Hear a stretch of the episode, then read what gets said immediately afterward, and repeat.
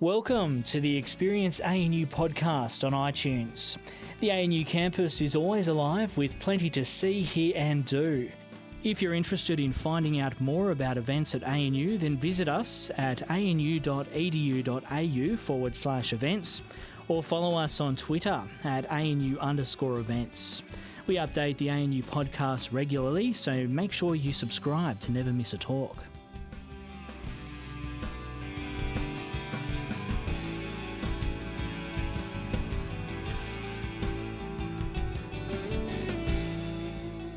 Thanks for an absolutely charming welcome. We are discussing earlier Colin's bookshelf, um, on which he's got a signed copy of uh, Monica Lewinsky's book and a signed copy of Bill Clinton's book next to each other, and a signed copy of Edwina Currie's book and a signed copy of John Major's book next to each other. So we're discussing where my book will go, um, uh, and we'll, we'll probably conf- conf- uh, finalise that conversation in private. But um, thank you for your wonderful enthusiasm as we prepared for this event, Colin. It's been great. Uh, let me also begin by acknowledging the traditional custodians of the land on which we meet, and in a spirit of reconciliation, let me pay my respects to their elders, past and present. I feel very privileged to speak uh, here tonight in this part of Ngunnawal country uh, on what's now Acton Peninsula, uh, because I'm fitted to this bit of land, as James McAuley put it, as the soul is to the body. Like some of you I know, I was born about 25 minutes walk south of here at the Old Canberra Hospital. Gone now, of course. The first time I ever heard, I'm also quite nervous actually. the first time I ever heard the Stabat Mater sung was about 10 minutes walk west at the chapel at John's across the creek. I first put money over the bar at the Workers' Club, very much a students' club by then, gone now too, about 10 minutes walk east. And one day I'll probably see the Owls win a game on North Oval, but not yet. I found out a bit about the nature of things on this campus. In the AD Hope building, I read the shipping news in fourth year here, and in a discussion of the climactic scene, my tutor turned to me and said, Now, Michael, you should explain this Catholic custom of a wake to the group.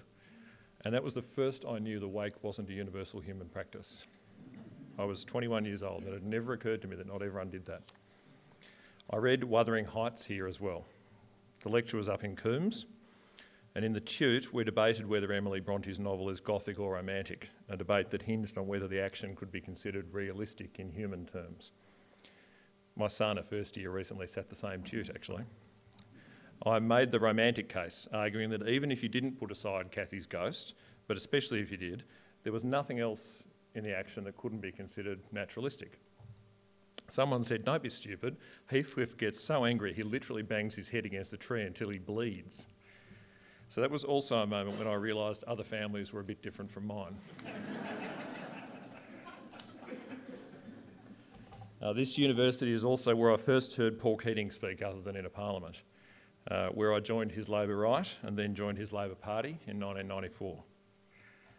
Though I wasn't active in campus politics, I was active in the ACT ALP branch, and here's where I met young Labor activists, ANU students like Andrew Barr and Jim Chalmers, whose son is here uh, and sleeping peacefully through us.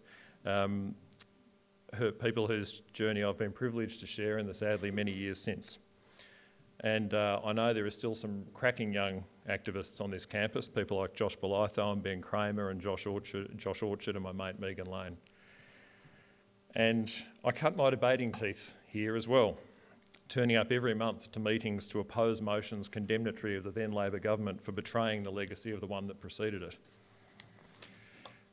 I've spent a lot of time on campus since the first time I graduated, including studying in the old Department of International Relations, not long before the world changed at the end of 2001, and at the Crawford School for a happy season after June 2013. Tom, I remember walking up Liversidge Street on my first day and looking at Old Canberra House and thinking, when hard pressed, I cried to the Lord, He brought me into a spacious place. But this isn't a commencement address. What I wanted to talk to you about tonight is not what I find when I return to this campus it's what I've taken with me from my lives on this campus and what that meant for this book.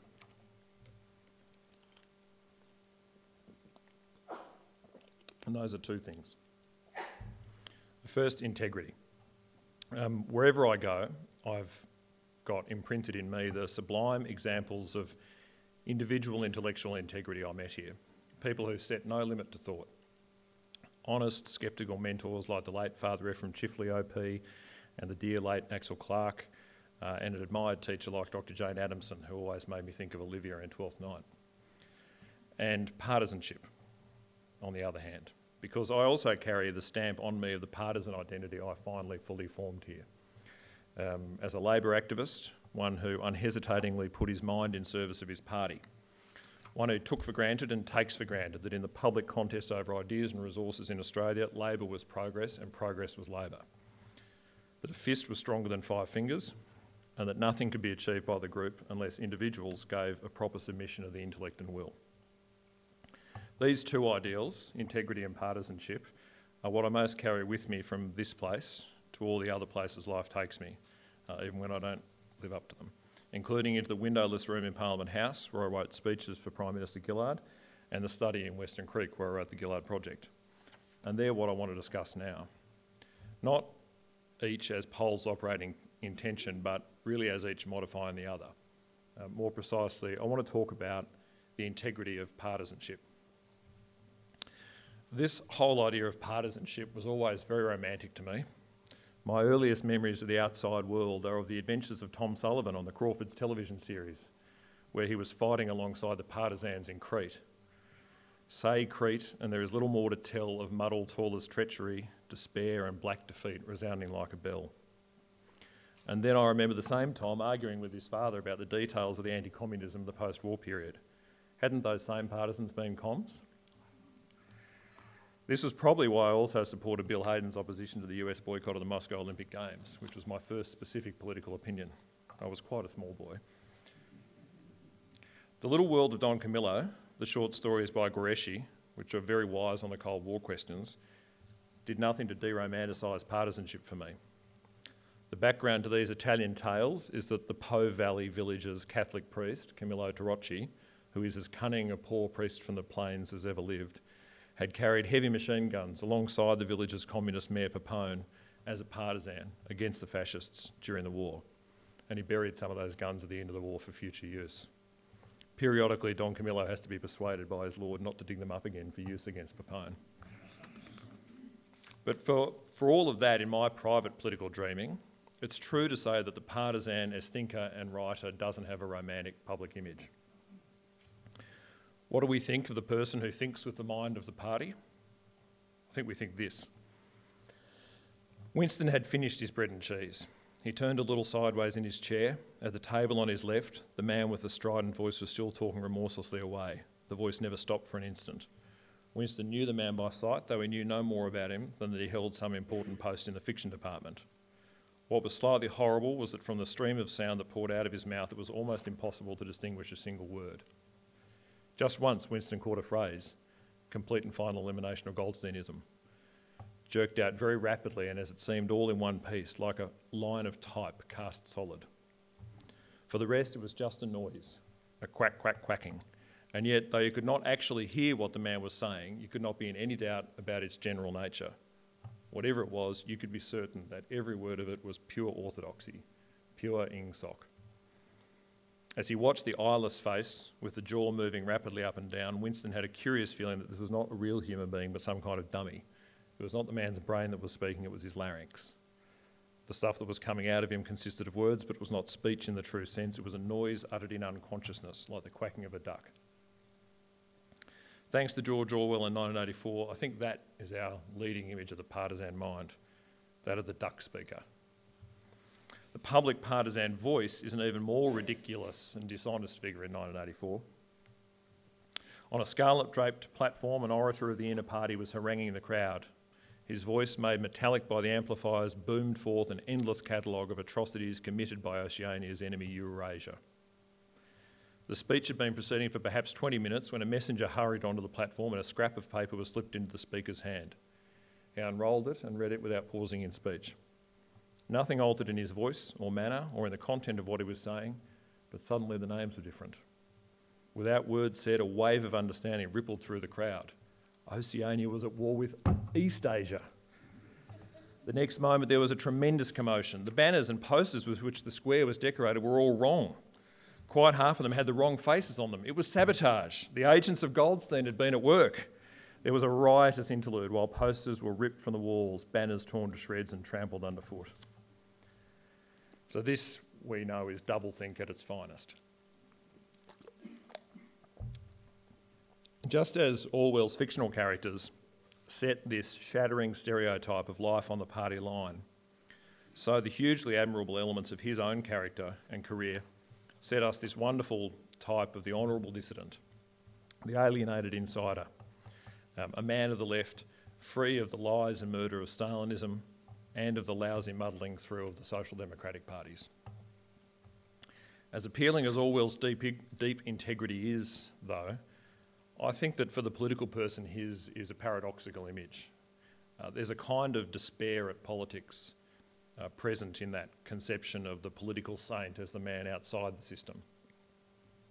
The Catholic hagiography of Thomas More contains a similar trace. It feels hard that it's resign- it's his resignation of the chancellorship that makes him the patron saint of politicians. So I was thinking of all this at the Melbourne Dog Show recently. Uh, there I was interviewed in an outside broadcast box by 3AW radio host Denis Walter, who has the afternoon slot formerly held by Ernie Sigley. Talk about standing on the shoulders of giants. Anyway,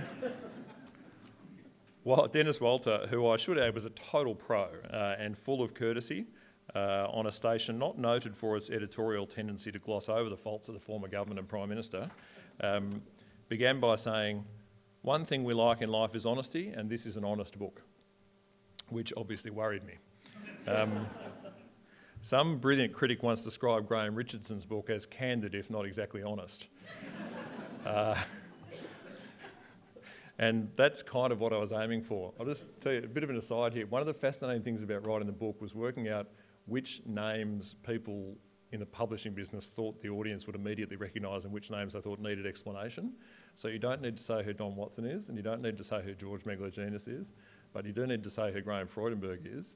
And uh, my editor had never heard of Graham Richardson, and she edits political books, um, which I thought yeah, anyway, without bagging the right, like I think, uh, I, perhaps there is hope in generational change. Anyway, um, candid, if not exactly honest, was kind of what I was aiming for.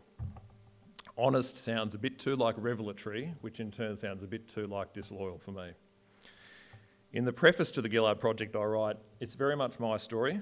I don't speak for everyone and I don't tell everything.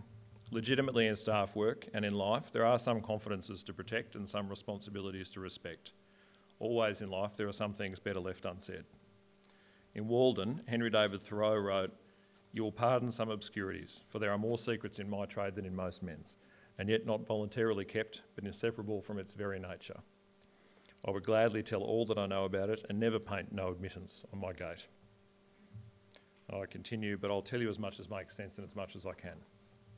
In part, my choice to write what I hope is a loyal and I acknowledge is at times a discreet book, is driven by a bit of humour, humility, perspective, and forgiveness, including self forgiveness.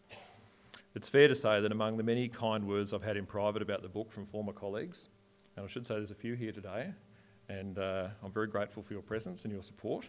Uh, you know that part of you pours out of me in these lines from time to time. Um, but if there's a consistent negative theme, it's been that you're too kind about N, and the identity of N varies. Um, it's not always McGinn, but um, I'm happy with that.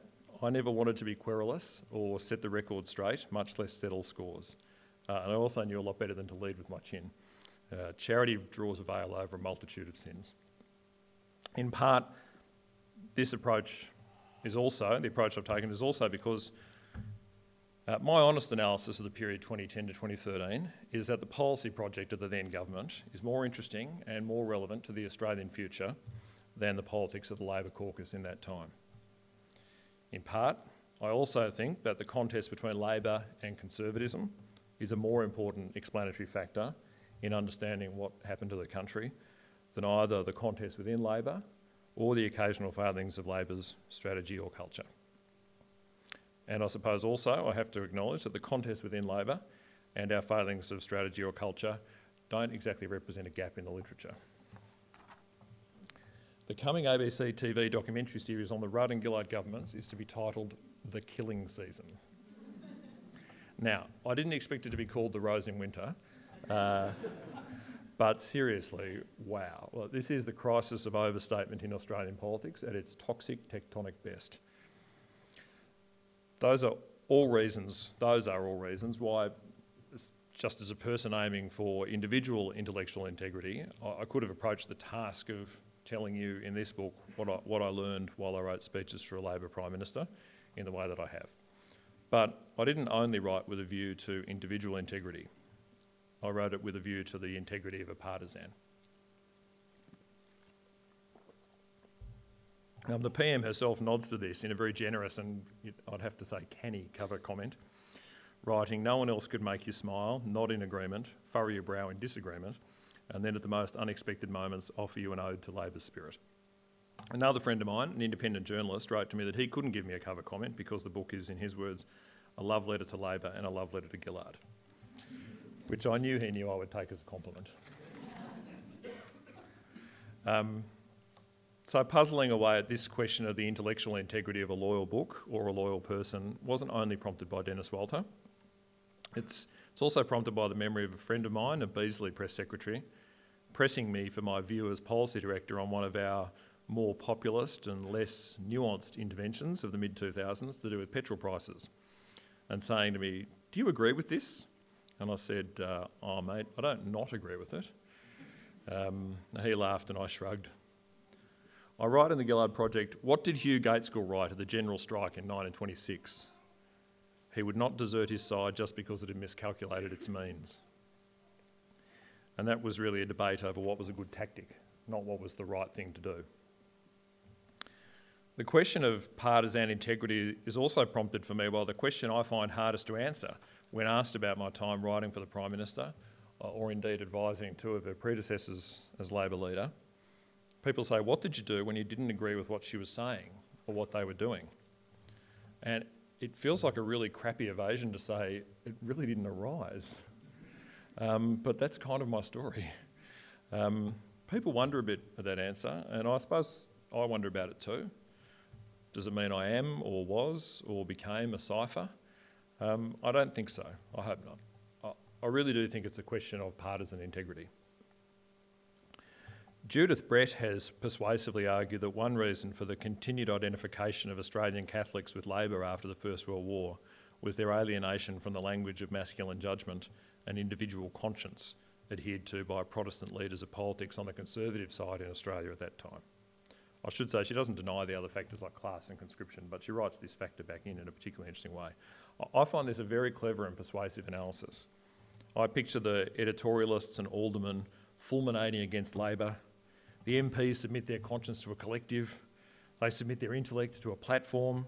They even acknowledge authority outside the parliament, outside the movement. The echoes of the same period's rock chopping arguments about the cosmopolitan disloyalty and popish authoritarianism of Irish society within Australia are unmistakable. I picture my grandfather reading in the paper that his local MP does what he's told, not what he thinks himself, and thinking, good man. that's, um, that's partisan integrity for you. I'm not a consequentialist. Partisan integrity doesn't allow you to do the right thing for the, the wrong thing for the right reason. And I don't think this is a licence to kill. Auden was, Auden was right to want to unwrite the lines of necessary murder, and I don't think it's an escape from conscientious responsibility. Yes, partisan integrity is inseparable from the challenging ethics of political practice, from what de Gaulle said was the obligation to take risks, including moral risks. But it's more than that because the partisan integrity question goes to the question of who the moral agent is, the individual or the party. In February, Katharine Murphy in The Guardian Australia made a really fascinating study of the present Prime Minister who I think to many even sympathetic long term observers seems to have lost perhaps his better self and certainly his more interesting self as he became an ever more partisan figure in the role of Liberal leader.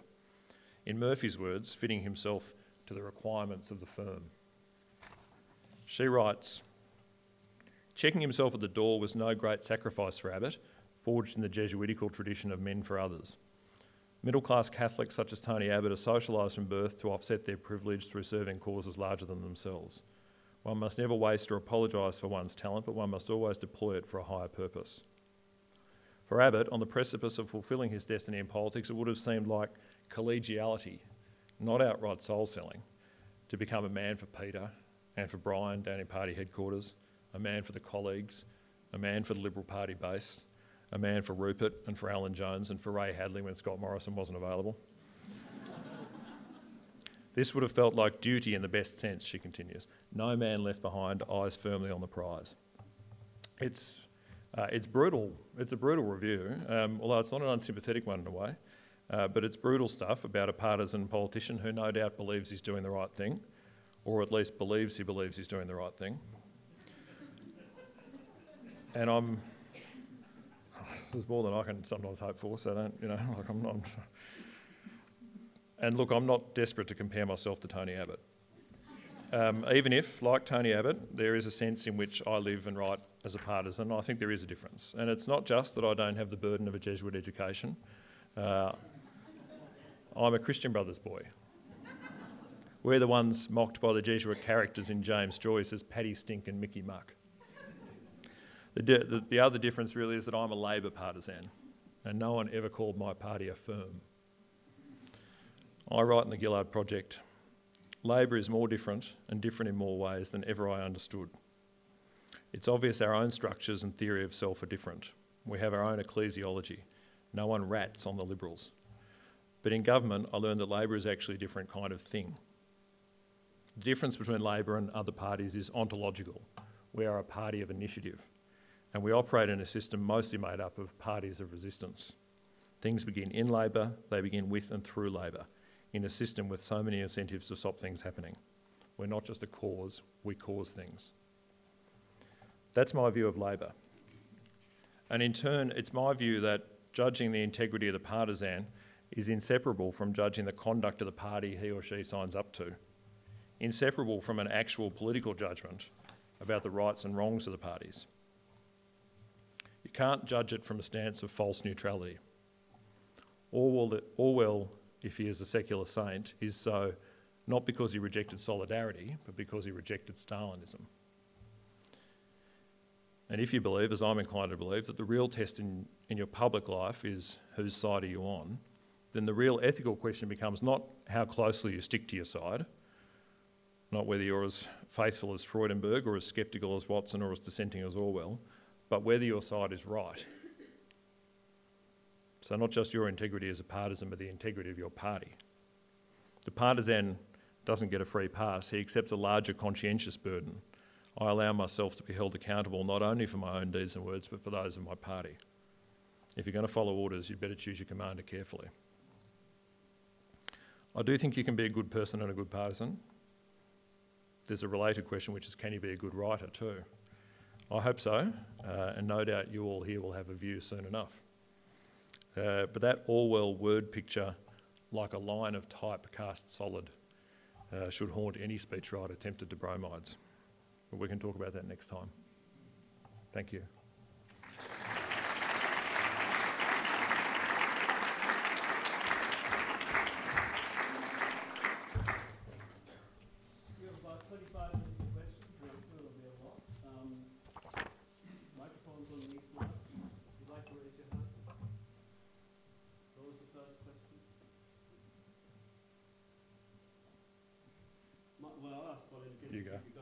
Um, when you wrote a speech and then it got changed by the strategist and it disappeared as it went through the route? How did you feel about that process?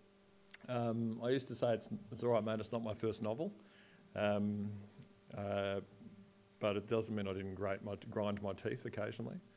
Uh, I think, you know, if you want complete creative control, you get to write in a garret, not in a VIP. Um, and, you know, the other thing is that you're writing for someone else. And so I think for any speechwriter, you know, if the principle changes it, that's fine. Like, that's what you want. Um, you know, the, the, it's a it's a collective creative process sometimes, um, and it's tricky because the challenge, you know, the, the, most enjoyable speeches to write were ones that didn't carry a lot of politics, and so in turn they didn't have to be heavily negotiated and compromised. So you know, everyone likes to write a book launch um, or a statue opening or a um, you know, or in, in a certain sense funerals and stuff where you can just basically say something that sounds nice and that puts the speechwriter in a good, it puts the speech giver in a good light. Um, um, but uh, but you know the challenge it's politically responsible speech, and so you've got to you've got to get the line up, you know, um, and you've got to embrace that responsibility. Like it's not it's not there to make you or even her look smart. It's like there to get a message across to people who aren't watching very closely. So I suppose I I, I reconcile myself to it.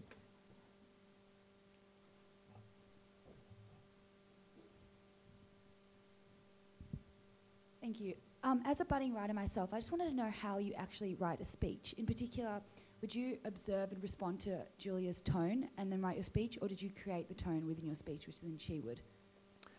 Um, I was probably I was fortunate in a way to have known her before going to work for us. I'd worked in the opposition fairly, cl- and not I hadn't worked for Julia Gillard as an opposition advisor, but I'd worked closely with her, working for other politicians. Um, I had occasionally contributed to her speeches as well. The thing I sort of the most practically useful thing I could do was to read her transcripts, like to read um, to read records of her um, uh, remarks that were off the cuff, uh, and they often gave me language of hers that um, that worked, or it sort of said something about what she was thinking about at the moment, or something like that. Um, but uh, you know, most often we didn't speak for very long before I draft something. Like we might speak for ten or fifteen minutes, and then I'd have to go away and make a full draft. Because in the end, you're debating the words, and there's not until you've got something on paper. There's not a lot to talk about in a, funny sort of way. Um, we sort of over time in a iterative relationship where you're working with someone for a long period, you develop some shorthand and some ideas that you swap between you. But um, yeah, I think uh, I, I, like I hope I started with her with her tone, but sometimes I, sometimes I doubted myself. it worried me. There were two speechwriters really most of the days, me and a guy called Carl Green, and it worried me that she usually knew which of us had drafted a speech, even if it didn't say so on the on the draft, which suggested to me that we weren't always completely inhabiting her voice. But um, yeah, she tended to know who'd done it. Yeah. Arguably, Ms. Gillard's most famous, most powerful speech was her misogyny speech, which you didn't play a very large role in because That's she true. herself. uh, firstly, did that frustrate you? And secondly, what did you think about the speech and the power Oh, of the frustrating thing was that I missed the first half of it. Um, it was after question time, so I used to watch the first, you know, 10 or 15 minutes of question time until things settled down, and then I'd try and get some work done because it was a happy sort of hour and a half where no one would come around and harass you.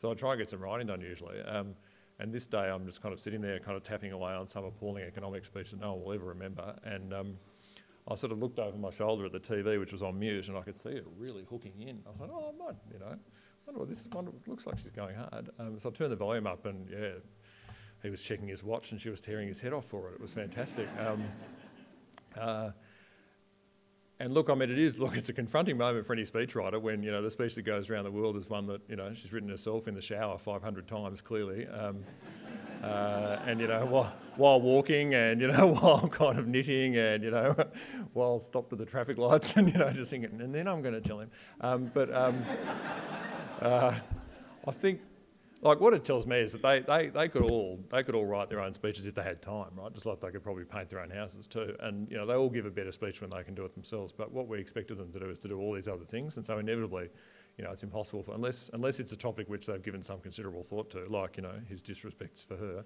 Um, uh, it's you know it's hard for them to get it done. Yeah. So no, I, I suppose I just you know it was a good speech. You know. Michael, can you talk a little bit uh, over here? G'day. K- G'day, how are you?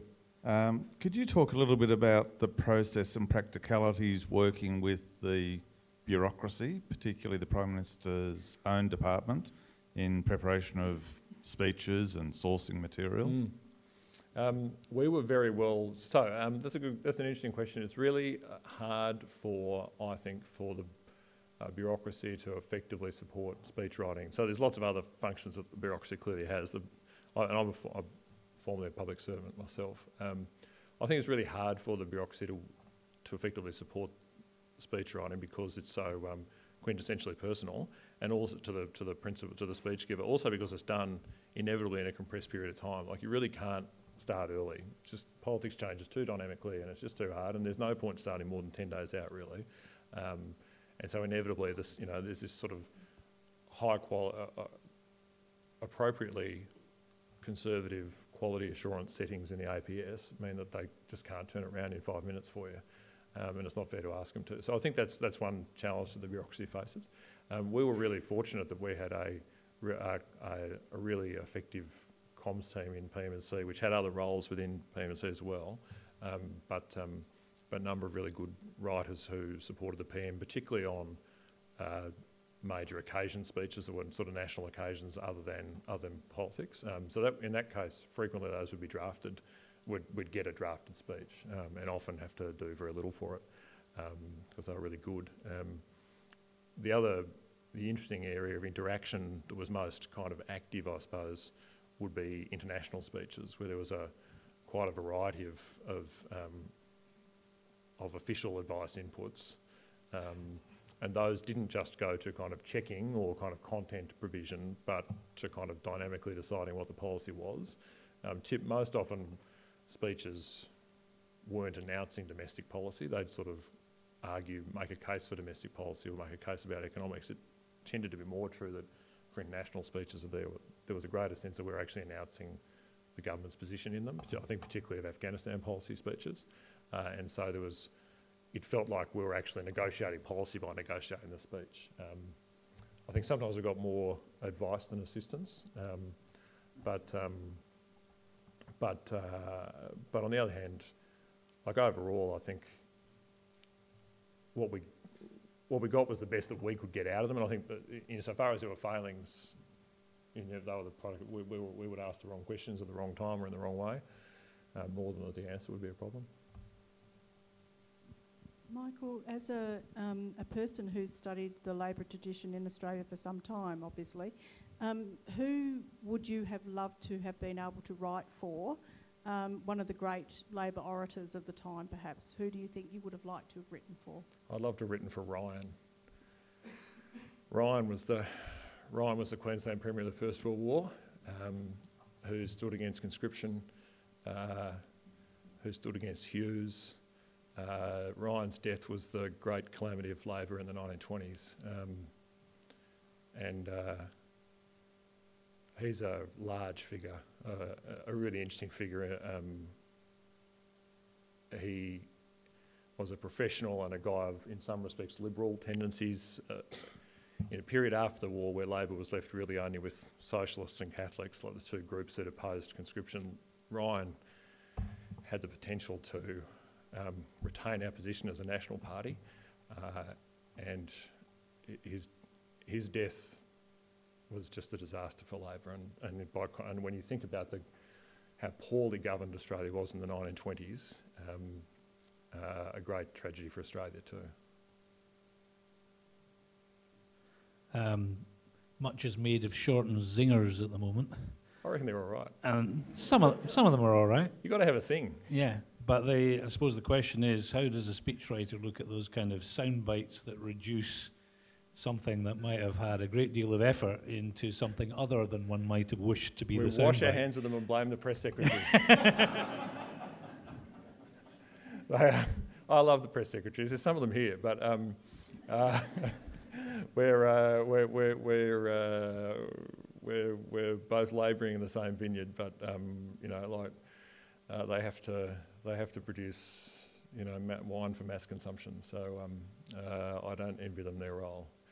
I reckon the zingers are okay. Like it's easy for an opposition leader to be just for no one to know anything about a federal opposition leader, just being in the news at all. Um, and so having a thing, and for that thing not to be whinging or knocking, I actually think is, I don't think it's bad for him at all. It's like it's obviously corny, but geez, you know, Kevin Rudd had a few corny um, sayings, didn't he? It didn't hurt him, so yeah. If you can answer this one, which. Labor, oh no, which politician, if you were, had the choice, would you write for now, if you had any Now? choice? Luke Foley's a very interesting guy, um, the new New South Wales Labor leader. Uh, very interesting guy. Got a big bookshelf and a serious hinterland, um, and a, he's got the job in front of him too. Like he's the boy with the wheelbarrow, but um, he um, uh, he's an interesting person, and I'd have some hope, perhaps even confidence that what he's going to do in New South Wales Labor will be quite important. Um, New South Wales Labor in some respects needs a new model um, of, of its politics as, as well as of the of a kind of governing model. And Foley's a Foley's a thinker, if nothing else. And writing for thinkers is interesting. You know, um, I've been lucky in that respect. Um, yeah, Fo- Foley's interesting.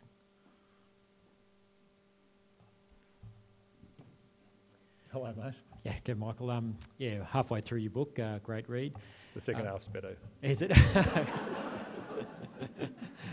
um, I was interested in your comment earlier that um, the policy project of Gillard uh, is more interesting than the politics of the Labor caucus. Um, is there a problem that perhaps there's not enough partisans amongst our elected people? And uh, just your reflections on how you know that has sab- sabotaged uh, potentially what could have been you know a great policy project for Australia. I think, I don't know actually, like in a funny way, I, th- I think Labor is more ideologically unified today than probably at any time in its history. And paradoxically, what that means is that our teeth for ideological argument have been blunted. Um, that the, the, the formation that people within the Labor movement used to get in ideological debate when the party was heavily split and heavily divided over ideology was one of the few advantages of that period, you know. Um, and in a kind of a post-Cold War period where there's a really, I think, there's not nothing to debate within the Labor Party, but the essential ideological questions, you know, reside in a pretty, you know, clear social democratic fusion. I don't think there's quite the same ability for our uh, activists of all kind of kinds to make an to make a really clearly ideological case. I once, a long, quite a long time ago, God, 20 years ago, 15 years ago, I went to a Fabian event in Sydney, which of course was discussing the decline of the Labor Party, and um, it was um, a guy up the back uh, after this sort of you know Guy Rundle and Rebecca Huntley and a few other people said sensible things. A bloke up the back got up and said, "Look, the problem is the party's never been an ideas factory. We only ever got ideas from two places: the Catholic Church and the Communist Party, and they're both stuffed." um, uh, and um, like we did have some ideas, but. Um, but there's something in it that, like that kind of huge ideological force that, uh, that, that came from the conflict within um, and, and about what, what it meant to be the left has sort of faded a bit. And maybe that's part of it. Now there's a greater sense that you end up transactional in, in, you know, enclosed in transactional arguments about, about position. You know.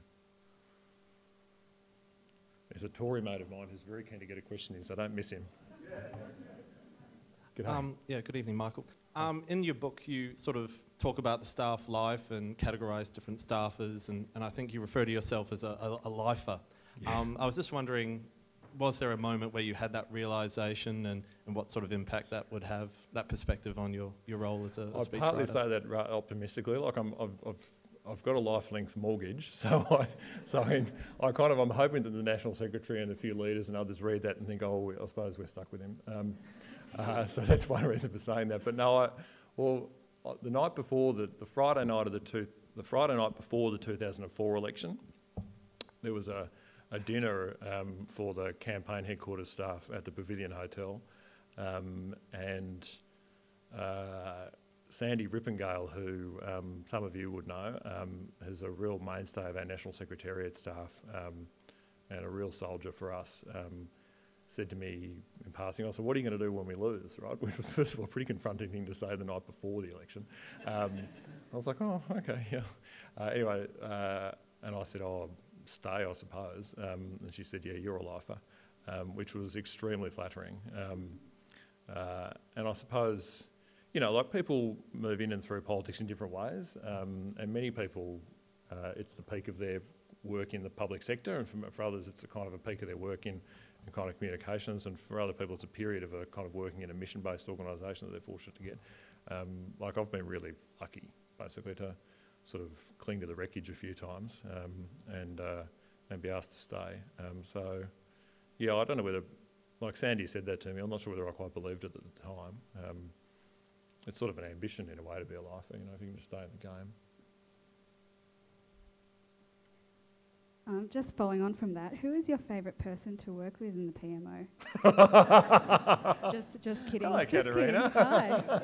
just kidding. Um, could you just share a kind of personal moment that you've shared with the PM that you may have shared in the book, or that you haven't that um, the people here wouldn't know about? Uh, I remember uh, catching. I, uh, I remember catching a catching the car with the PM from the Sydney CBD to the airport.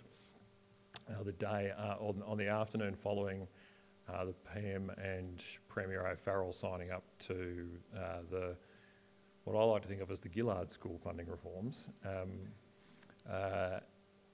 which was quite a day for governing and quite a day for politics. And I think the pen with which it was signed is in the room actually. Um, but uh, so there it is. but um, here it is. Uh, anyway, she. Um, I sat there in the back seat while she had a phone call with O'Farrell thanking him, and then while she had these kind of had to make these sympathetic sounds while O'Farrell described the phone call he just had with the opposition leader's chief of staff. and uh, she said, "Oh, that sounds pretty rough." Yeah. Oh, really? uh, and it was just sort of classic kind of Julia, really, like her kind of pragmatic, kind of sympathetic touch with a with a bloke, um, and her sort of wry humour. She often people say strange things to prime ministers, you know, um, and she often just sort of widened her eyes a bit and uh, would tell you the story afterwards without much commentary. She came back from France once and said, "So Sarkozy, Sarkozy says to me, after all, there are no Chinese buried at Villers-Bretonneux." and just sort of went like, you know, it was, uh, she was she was a, a master of understatement, as you, as, as you know. G'day. Um, when Rosemary Follett was Chief Minister, I spoke to a colleague of mine who was her speechwriter, and she said it was quite schizophrenic sometimes, that she would think of something up here, and later it would come from the voice over there. Um, for a while, I shared a house with one of Barry Jones's speechwriter, and he would Oh. get. Uh, who would get very upset because he felt he was never acknowledged. And then Barry Jones produced a book on his speeches, and my friend didn't uh, didn't get acknowledged at all, and he was really irate. So, what's that, That really relationship like? And is it up to the speechwriter to put gratitude in the speeches to the speechwriter? It was. I once, I once, uh, uh, one of the weird jobs I had to do was, uh, and w- which we would share around, was writing the PM's valedictory speeches for the end of the parliamentary year, which are mostly like a list of 600 people to thank.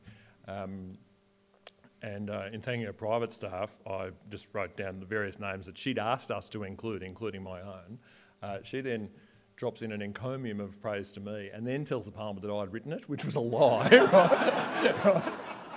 Um, very, very unkind. Um, I, I can't imagine writing speeches for Barry, for Barry Jones. I just cannot imagine what an experience that would be. I sat in front of Barry Jones at the cricket once at Pri- the Prime Minister's 11, uh, where he was sitting immediately behind me next to Jan McLucas and fogged on without, like, wi- without, seemingly with circular breathing, um, uh, about, about Freud's Antiquities, which were then touring Australia. And uh, a mate of mine who's here said to me afterwards, it was like, you know, when you sit there and you watch the cricket and you've got the ABC commentary, it was as if we'd accidentally switched it to Radio National and Radio National just sort of playing endlessly in the background while we're watching the cricket. But, um, oh, look, I mean, you, I actually think look, we actually probably get. I actually think speechwriters get too much recognition. Like Watson's book established a prestige for speechwriters, and in a way, Freudenberg's role within the Labor Party established a prestige for speechwriting, which is out of all proportion to its actual political importance, and certainly out of proportion to its seniority within the office or its actual demands. Um, like I had much, I, I worked a lot harder when I was policy director to the opposition leader than when I was speechwriter. That's for sure, um, and I had more responsibility by far. Um, but is a job that people know what it means, I suppose. In a way, I I actually think we get more. We don't lack for recognition, um, and you know, if you look at, uh, and it's very easy to. I think typically that process, including the changes they make, improves the speech. Usually, it's better. Read Schles- uh, not Schlesinger's book, Ted Sorensen's book about the Kennedy presidency clearly lacks John F. Kennedy's editorial hand. Um, it is a very long and rather hortatory book. It's a, it's a really interesting book, but it, like it clearly, he was he was clearly better writing for his speech rather than he was let off the leash, and he was pretty good. Hello, Lyle. Hello, Michael. I did threaten to come along and heckle, but I've already got my money's worth. That's right. Chalmers' baby's been heckling, so it's fine. Um, I suspect Australians think probably we don't get great political speeches like we used to. We, you know, we don't get "We shall fight them on the beaches" or "I, I had a dream," without realising that's kind of their own fault. Uh, that uh, it ju- they're just it's not that people can't write write them or deliver them. It's just that the Gettysburg Address in reply to the budget just wouldn't fly in Australian yeah, politics. yeah. Um, so a- against that background, how liberating was it to actually be able to write a speech for, for the, uh, the Prime Minister to deliver to Congress? Well, that is a great question, mate. Thank you, and it's my shout. Um, uh, it was rather liberating, yes. the, I do think, look, you're right. I mean, I think that um, our uh, partly the, our parliament, the fact that we're a parliamentary system, not a republican system, just creates fewer of these kind of major forums. You know, a great occasion makes a great speech, um, and the nature of our system doesn't generate the kinds of occasions which nominating conventions and you know and, and all the rest of it generate. I think that's a big part of it. Um, we also have a, David Malouf wrote a really interesting. It was probably in his Boyer lectures about Australian sort of Australian culture broadly, uh, and and the, cult, the the culture of our language and the language of our culture, including our political culture, and talked about how we're, we're a creature of the 18th century, that is Australia. Um, Australia's English speaking culture is a creature of the 18th century, and the American is a creature of, of an earlier period, and a far more dramatic and romantic and kind of, um, uh, you know, kind of ideologically fermenting kind of period. And ours is a much more uh, empirical, empiricist might be polite, you know, utilitarian. Um, you know, Benthamite kind of period, uh, period of foundation. So I think we're pretty matter of fact and, you know, laconic, which I think probably gives us better government um, uh, and possibly even a better politics. But yeah, it does give us fewer speeches. Going to the US, you just have to go crazy. It's fantastic. Like, we, we, we spent a week and a half drafting this thing, and every time a new draft came back, our the chief of staff said, More cheese. We need more cheese. more cheese, and we just spread layers of cheese across this thing, you know. Uh, and it worked a treat. And, but it, more, that's what they actually need. Like they would think, if you gave a kind of a, what would, like the level of speech, like the peak kind of level of rhetoric you can hit in Australia for a Labor politician is probably New South Wales Conference, uh, which is held in the New South Wales Town Hall uh, and is a great room uh, and a big occasion. And it's also always great drama because the leader is always under the pump, right? and always has to save their leadership with this speech. Um, so that helps. Um, maybe only my leaders, I don't know. But um, uh, so that helps. But you know, other than that, there's not many great. You know, the, the West Australian Labor Party conference is usually held at, at the dining room at a racecourse, um, like literally. Um, and so you know, you're just not like it's not a great Prachunia march behind you that really allows you to go crazy. So when you're in when you're in Washington and you're in front of huge piles of, of you know neoclassical statuary, it's pretty hard to overdo it. Um, he can sort of quote Lincoln and then say, "As it says there," you know, and, and, Lincoln is Lincoln is literally graven in stone, so you're allowed to use words like graven, you know. like, um, so yeah, it's it's fun going to America. Yeah, yeah, I recommend it. G'day. Hi, Michael. Um, I was wondering if there are any speeches written by other people that are real touchstones for you that you keep returning to and draw inspiration from.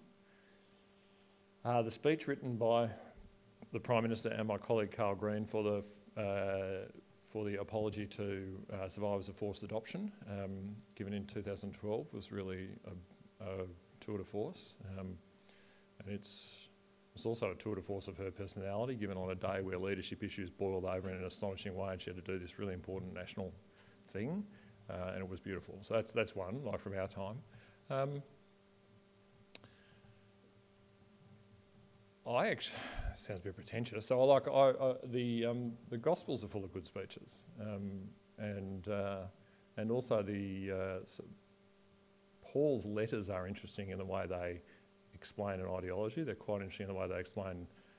A, uh, all of Paul's letters are about kind of the relationship between the old law and the new law, and what trying to establish change and continuity, or trying to establish continuity and change, uh, which is good gear for a political speechwriter because you are constantly, you know, chucking out something you said was critical five minutes ago, and you know, explaining why that's why that reflects an arrow-like consistency of uh, thinking. Um, so they're they're quite they're quite interesting, um, and they uh, are also kind of, they still contain strong echoes in our culture. Like, there's not much else in, in literature that is still genuinely, even if people don't recognise it as from the Bible, they recognise it as a kind of a grand phrase. Um, but also, uh, Curtin's speeches, um, some of them are pretty remarkable, um, include the speech he gave during the Battle of the Coral Sea. Um, is this uh, very kind of Australian, kind of very pragmatic. Curtin could be at times quite flowery. It's this very businesslike kind of report from the front about what's happening. uh, and he says, uh, um, Men are fighting for Australia tonight. Those who are not fighting have no excuse for not working. Um, and really asks people on the home front to redouble their efforts. And it's quite, Beazley says it's Australia's Gettysburg, and it's certainly short too, like it's a really short speech like the Gettysburg Address. That's one. And I don't know whether that was written by Don Rodgers, who wrote for wrote a lot of things for Curtin, but Rodgers is an interesting figure to read things that he wrote too. Hi, Mike. Hi, Michael. Um, G'day. Uh, I think uh, quite a few speechwriters, um, particularly those of um, Bill Clinton, Gordon Brown, and um, Kevin Rudd, have kind of complained that they would spend days or weeks working on a speech for uh, just for the leader to come in at the last minute and rewrite everything and make it a shambles. Um, did you find initially Julia Gillard was like that, or was she always um, kind of just relaxed with letting the speechwriters do their thing? She's a very systematic person. She probably would have been better if she'd been more demanding in a way. Um, she certainly was no Gordon Brown. Um, uh, she, um, no, actually, ju- I think, like Julia's view was basically like you can run politics as a kind of permanent crisis and try and constantly manage a crisis, and you really can't operate like that for years, years on end. You, you have to have a capacity to conduct operations in a way that means that when there's an actual crisis, you can crisis manage, but you have to be able to conduct political operations out, out of an atmosphere of crisis. Um, and so this was, you know, one of her strengths was that we basically had, pretty, particularly with after about after the first few months, had a really fairly clear routine. Like basically everything was done. The first phases of all, all the drafts would be in this thing called the pack by Friday sometime, hopefully Friday lunchtime, um, the PM would read it on Saturday at the lodge or on Sunday at the lodge, uh, and send back comments, and we'd put them in, and then it was done. You know, um, sometimes we probably sacrificed the sort of one percent of extra value that you might get out of that kind of neurotic panic at the last minute, but um, we probably overall got a better.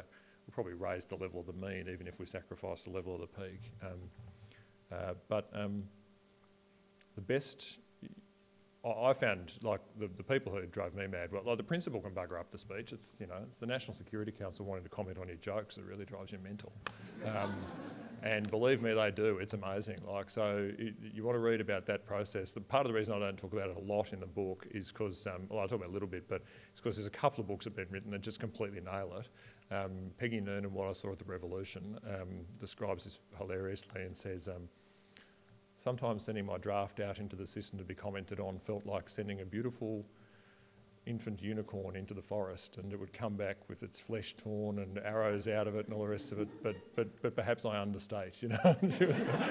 um, and uh, William Safire, who was one of Nixon's speechwriters, his book is really interesting called Before the Fall. He, he also, he describes basically the same, the same staffing process and nothing is different. It was really interesting to read. And so I didn't write about it much because honestly, it's just like they wrote it. It's really interesting. Um, but no, you sort of feel like the person who's giving the speech has got a right to bugger eyes around with it at the last minute. It's everyone else who you want to get right out of your hair. So, thank you. Thank you. We hope you enjoyed this talk. Did it inspire or even provoke you? Let us know via Twitter at ANU underscore events. If you're interested in learning more about the research and ideas that come out of ANU, then why not consider a free subscription to ANU Reporter magazine? ANU Reporter tells the stories of the greatest minds in Australia, brightest students, and finest alumni. Visit news.anu.edu.au forward slash publications and click on the ANU Reporter magazine link to find out more.